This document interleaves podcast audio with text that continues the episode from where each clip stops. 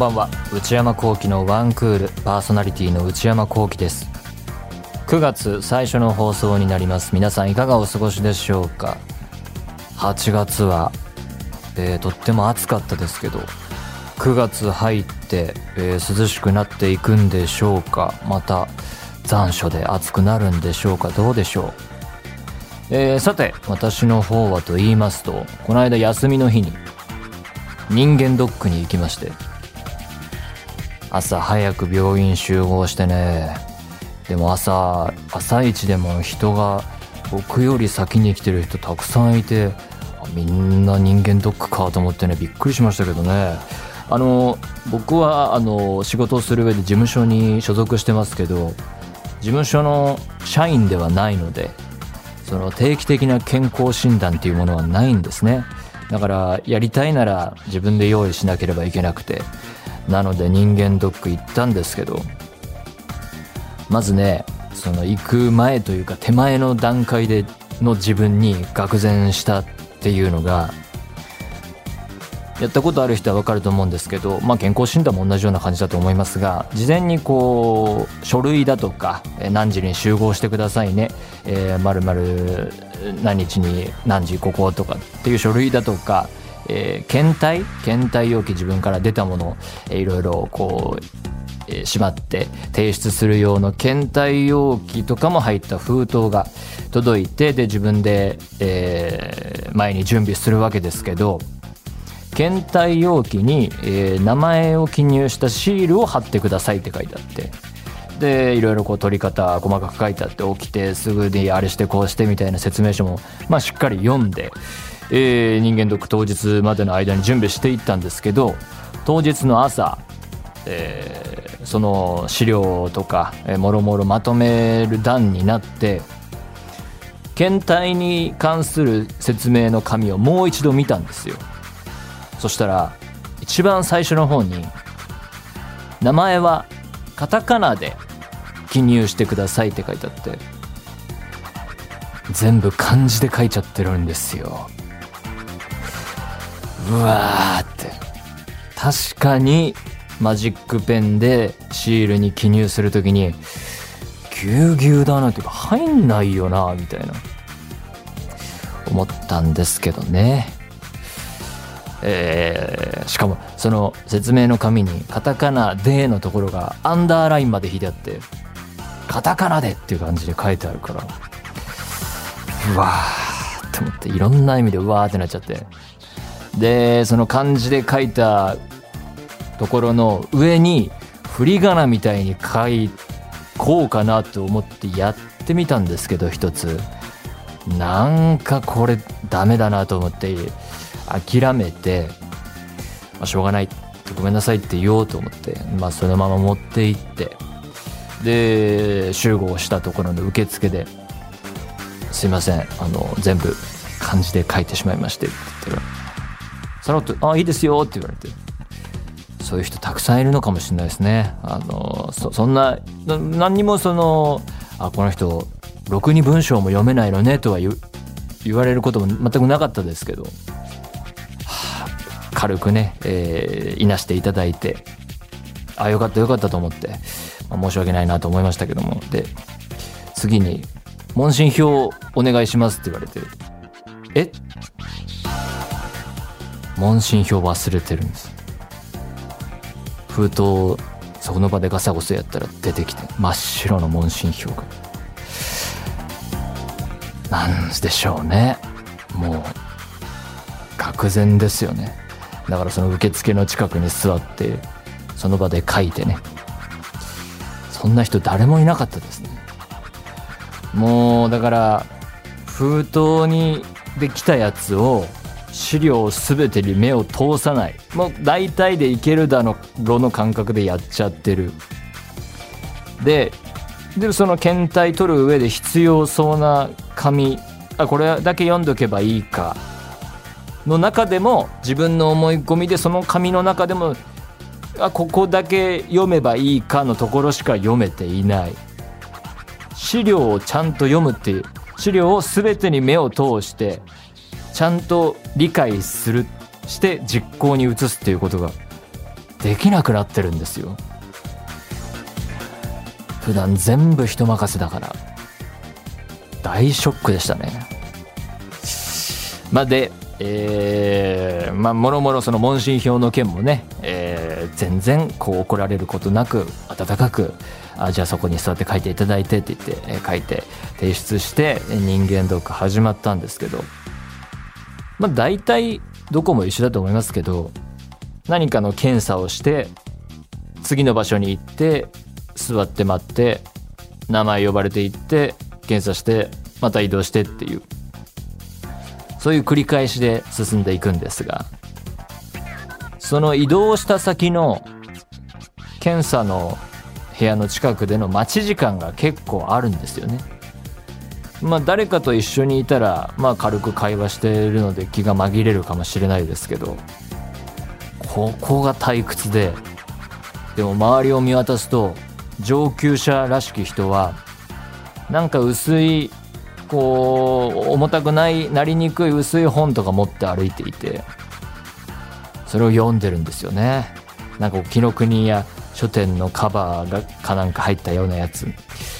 あ忘れたな暇つぶしの道具とかそれもねあー慣れてないなと思ったりして。でもっと上級者の人になるとなんかなんかのショッパーでついてきたようなおしゃれな薄いトートバッグまでいかない薄手のナイロンのトートみたいなのにこう本とか入れてこう暇をやり過ごしていてですね。人間ドック上級者はああらねばならんなと思いましたね。だからこれから、えー、人間ドック初めてやるやろうと思っている人にアドバイスするならば紙を全部読む。そして全文読むこと。あと暇つぶしの道具。そのあたりですかね。もう本当にね。若い人へのアドバイスとか無理ですね自分がダメだからそんなことを思った夏の、えー、終わり頃っていう感じでしたねそれでは内山昂輝のワンクールスタートです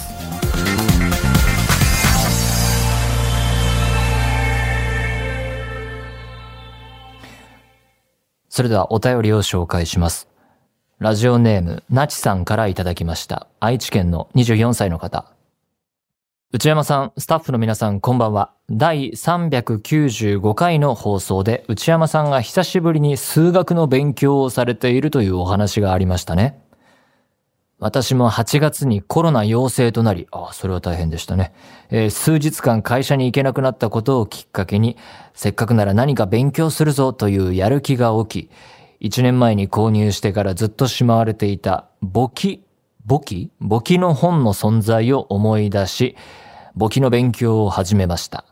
一年前に本を買った時は読んでもなかなか内容が頭に入らず、つまらないなぁと思ってそのまま放置していました。しかし、久しぶりに勉強を始めると内容が面白く感じ、問題を解くのも楽しく気づけば簿記にはまっていました。療養が明けた現在も簿記の勉強は続いており、何かにはまるのもタイミングが大事なのかなと感じています。簿記の本。簿記は聞いたことあるけど、何なのかさっぱりわからない。お金にまつわることなんだろうなということぐらいしか資格がありますよね、あと。ねで、簿記の勉強をしていると。いいですね。えー、何かにはまるのもタイミングが大事なのかな。それはまあ一つの心理でしょうね。えー、なんか気分が乗らないっていうこともありますからね。時期によって人間の気分なんてコロコロと変わるし、なんならその日の天気によっても気持ちなんて変わってしまうものなのかもしれないし、タイミングが来たら何かやってみるとか、タイミングを見逃さないとか、そういうことが大事な瞬間もあるのだろうなと思いますが。確かに私は数学の勉強を久々に中学の数学からやってみようと思って、えー、分厚い本を最初からこう、えー、問題もついてるので、説明読みつつ問題解きつつっていうのをやって、どこで数学つまずいて、どこで数学は向いてないと判断したのかっていう解明しようプロジェクト始まったんですけど、今またストップしてますね。ちょっと時間が取れず止まってしまっていて、えー、しおりが挟んであるところで止まっているので、ちょっとまたね、やりたいなと思っているんですが、えー、これもまたタイミングですからね、次のタイミングを逃さないようにしたいなと思います。ラジオネーム、エモさんからいただきました。私は今、高3の理系の受験生です。理系。うん。内山さんが数学を始められたということでメールを送らせていただきました。私や周りで独学をしている子たちは、独学で勉強している子たちは、スタディサプリで映像授業を受けている子も多いです。ぜひ受けてみてください。スタサプは知ってますね。えー、英語もありますよね。私は根っからの青茶信者なのですが、フォーカスゴールドは黒くてかっこいいなと思います。何のこと？青茶？フォーカスゴールド。スタディサプリの用語なのかな？なんと、新家庭の青茶には解説動画もついているそうで、旧家庭の私には必要ないですが、ぜひ内山さんも興味があれば見てみてください。もう何が何やら。話は変わりますが、最近私の友達は YouTube でオリエンタルラジオの方がやってる動画を見て日本史の受験勉強をやってる子もいて、すごい時代だなぁと思っています。私もわからない問題があったら、教育系 YouTuber のチャンネルを見たりします。その方が受験生を励ますような動画も上げてくれているので、その動画を見てモチベアップもしています。内山さんも勉強に疲れてしまったら見てみてください。長々とすみません。これからの活躍を応援しています。YouTube は見ないかな。まあでも動画で勉強で役立つことも、まあまああるでしょうね。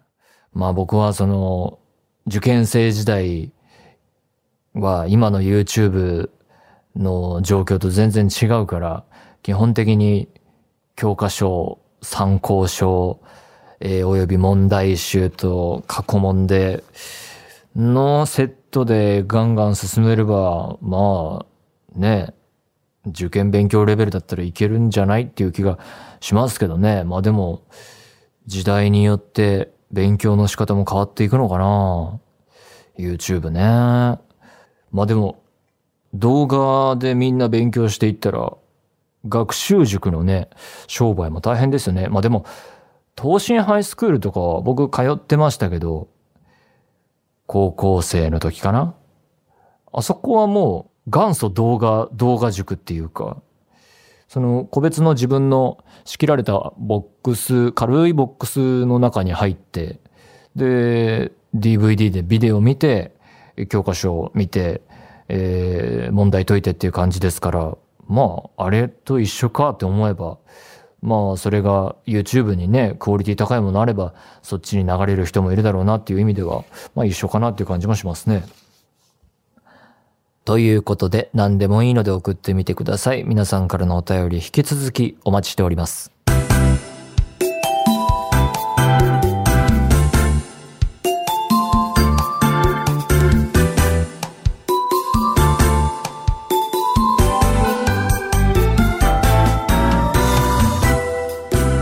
内山幸喜のワンクール。内山幸喜のワンクール。続いてはこちらのコーナー。人生。このコーナーは皆さんがどんな人生を送っているのかを教えてもらうべく一日のタイムスケジュールを送っていただいております。それでは今週もやってまいりましょう。ラジオネーム深夜鉄棒で逆上がりさんからいただきました22歳、えー、女性東京の方内山さんスタッフの皆さんこんばんは人生のコーナーを聞くのが好きで私も送ってみようと思い初めてメールさせていただきます皆さんお仕事の日が多いので私は完全オフかっこ誰にも会わずに自分のしたいことや自分の時間を大事にする日のスケジュールを送ろうと思います朝6時。オフで6時に起きるの？朝6時起床。顔を洗いスキンケアを終えるとピアノを弾きます。朝6時起床でピアノ。これは休み仕事問わず毎日です。時間が時間なので電子ピアノにヘッドホンを挿して行います。感覚が鈍らないし、目が覚めて良い朝を迎えます。へえ。7時、あまり意味はわかりませんが、美容にいいらしい左右を飲み、朝食を食べたり、ニュースチェック。お湯ね。お湯飲むの好きな人いるよね。8時から12時、各種 SNS やらのチェック、返信、ゲームのログイン、デイリーミッション、終わり次第掃除やら家事、いろいろ忙しい。12時過ぎ、昼食。13時から14時、昼寝。昼寝いいっすね。寝れなくてただぼーっとする日もあり。14時から16時、おやつの準備。気分や天気、雰囲気に合う音楽を探し、いい曲が見つかり次第おやつタイム。この時間で本を読んだりもします。ちなみに私の人生ベスト本は、大崎義夫さんの孤独かそれに等しいものです。おやつタイムは何を食べるんだろう。16時から18時、愛犬2匹の散歩。犬がいるんだ。一度家に帰り、次は自分のウォーキング。また行くの？はあ、すごい歩きたいんですね。散歩って足りそうって思っちゃうけど。18時から19時、風呂。ここでワンクールを聞いています。風呂から出たら、先行乳液、化粧水、美容液、ビタミン、乳液、全身クリーム。大変だな。と、あらゆるものを体中に塗る。うわ、確かに多い。髪の毛もいろいろ塗って乾かします。19時半から20時、家族みんなで晩ご飯。ご家族いたんですね。20時以降、ドラマ見たり、映画見たり、テレビを見る。23時、日記を書いて、日記書いてるんだ。えーベッドに入るも寝れず思考を巡らせる。25時過ぎ、やっと寝れている。というような感じが私の一日です。ざっと書きましたが、午前中の掃除で見つけた懐かしい品に思いを馳せたりしていたらもうお昼になってるなんてこともザラにあります。笑い。オカリナを吹く日もあったりと、とにかく気ままな一日を過ごす日があっても時にはいいのかなと思います。内山さんは自分を大事にする日、取れていますか？またそんな日はどんなことをしますか？自分を大事にする日っていう概念が頭にないから、そんな日っていうのがないけど、自分を大事にす、まあ、いたわるっていう意味では、本当にたまにマッサージ行ってみるとか、うーん、あとは、ね、おやつタイムってあったけど、あの、普段食べ過ぎないように気をつけてるお菓子を買って帰るとか、そんなもんですかね。大事にしようってこう決めて一日過ごすっていうのはないですね。さて、で、オフで、えー誰にも会わずに自分のしたいことや自分の時間を大事にする日だそうですけれども、忙しかったですね。まず朝6時っていうのがね、早いな。普段から早起きなのかな。スキンケアしてピアノ。で、オカリナもやる日があるって書いてありましたからね。電子ピアノとヘッドホン。で、左右飲んで、ゲーム、SNS、掃除、昼寝、おやつ。で、散、散歩と帰宅後のウォーキングで16時、18時の2エッチやってますからね。まあまあまあオフで一見インドアな感じですけど、かなり充実した一日だなと受け取りましたね。とってもこういろいろやることがあって、えーすごい自分の時間を大事にしながらもそのいろいろやるっていうのがテーマになってるなと思いました。ラジオネーム NAKI なきでいいんでしょうか？内山さん、スタッフの皆様、こんばんは。なき NAKI と申します。この番組を糧に、毎週の労働を乗り越えております。外資系コンサルティング企業に勤めるコンサルタントのリモートワークの一日をお送りします。前提としてコンサルタントはプロジェクト単位で働いており、プロジェクトの期間は平均的に3ヶ月程度です。かっこ長いものだと1年以上。以下はそこそこ忙しいプロジェクトに入っている時のスケジュールとお考えください。8時10分、目覚め、二度寝。8時30分、スマホを見ながらうとうとタイム。8時45分、起床、身支度、朝食。9時15分、業務開始。今朝までに受領したメール、チャット、本日のスケジュールを確認し、昨日からのタスクを再開。12時、ランチ。12時30分、午後の業務開始。14時30分、昨日からのタスクを一旦終え、上司に作成した資料を提出。未着手の別のタスクを開始。16時30分、上司から提案活動のサポートとして、リサーチの依頼が来る。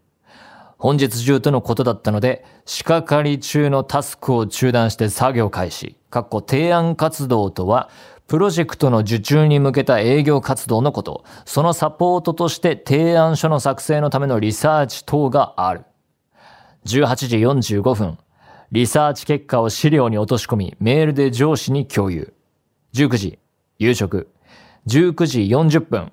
夕食後も仕事。夜の業務開始。午後に提出した資料に対する上司からのフィードバックをもとに資料を再更新。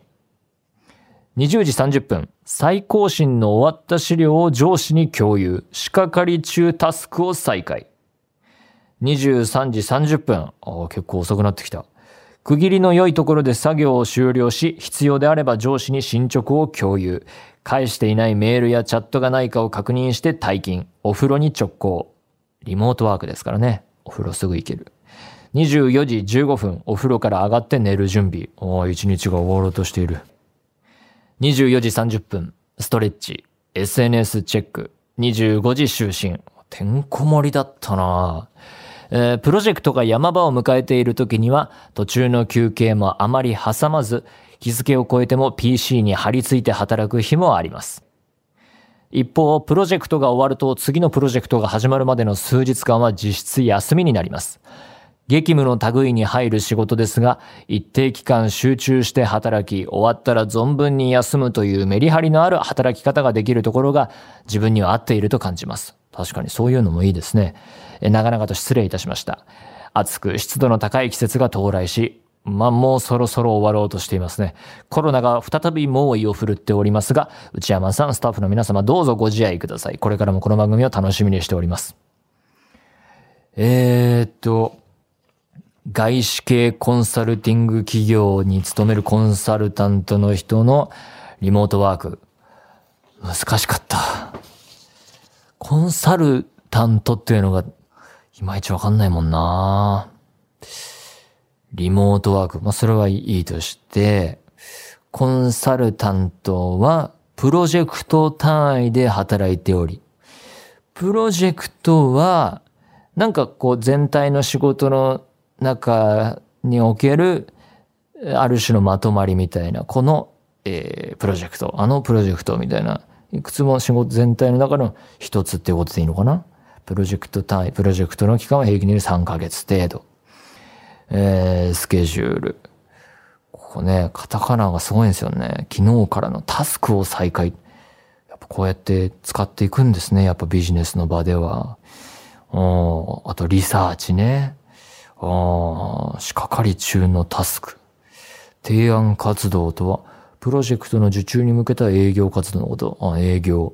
その営業のサポートとして、提案書を作ると。で、提案書を作るためのリサーチがあって、それをサポートとしてやると。なるほどね。はんはんはんいや、とにかく一日てんこ盛りでね。ま、あの、そこそこ忙しい状況はこうで、えー、で、それが終わったら、ちょっと、えー、ゆるい、実質休みのような期間もあるということで、えー、そういう働き方が自分に合ってるので、これはこれでいいんだということでね。まあ確かに、好みあるでしょうからね。一定のトーンで、日々を回していきたいんだっていう人もいれば、こうやって、もう一日こうずっと仕事のことで頭、えー、占領されて、えー、ずっとこう取り組み続けなきゃいけないけど、これが一段落ついたら、まあ、自分のことに時間避けたり、えー、ゆるい一日仕事の一日があったりっていうのが向いてるっていう人もいるし、まあ、ここは向き不向きがあるんでしょうね。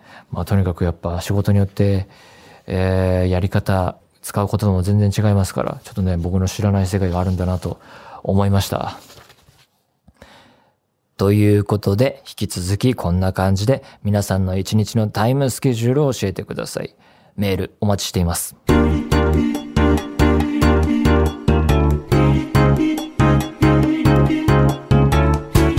内山幸喜のワンクール。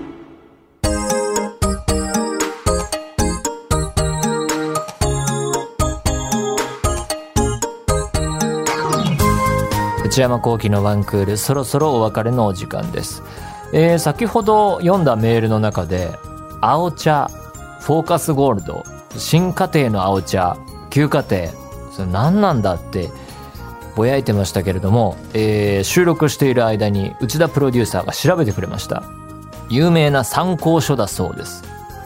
俺も使ってたのかな？ちょっとね本当に分かんなかったですね。参考書だそうなので、えー、皆さんそれでよろしくお願いします。皆様からのメール引き続きお待ちしています。えー、コーナーで言うと、皆さんおすすめのローカルテレビ番組を募集するローカルどうでしょうが、最終回を予定しているのですが、こちらコーナーを閉じる前に最後に、スペシャル回で、えー、終わろうと思っていますので、えー、そちら、えー、この間呼びかけたところ、ぼちぼち集まっているそうなので、皆さんどしどし、ローカル番組情報をぜひよろしくお願いいたします。現在募集中のコーナーは、ヤングの皆さんから、今身の回りで流行っていること自分たち世代の常識など30代の内山聖輝が知らなそうなこと。あのうちらのやつうちらだけで流行ってますはうちらマークお願いします、えー、をクイズ形式で募集していきます。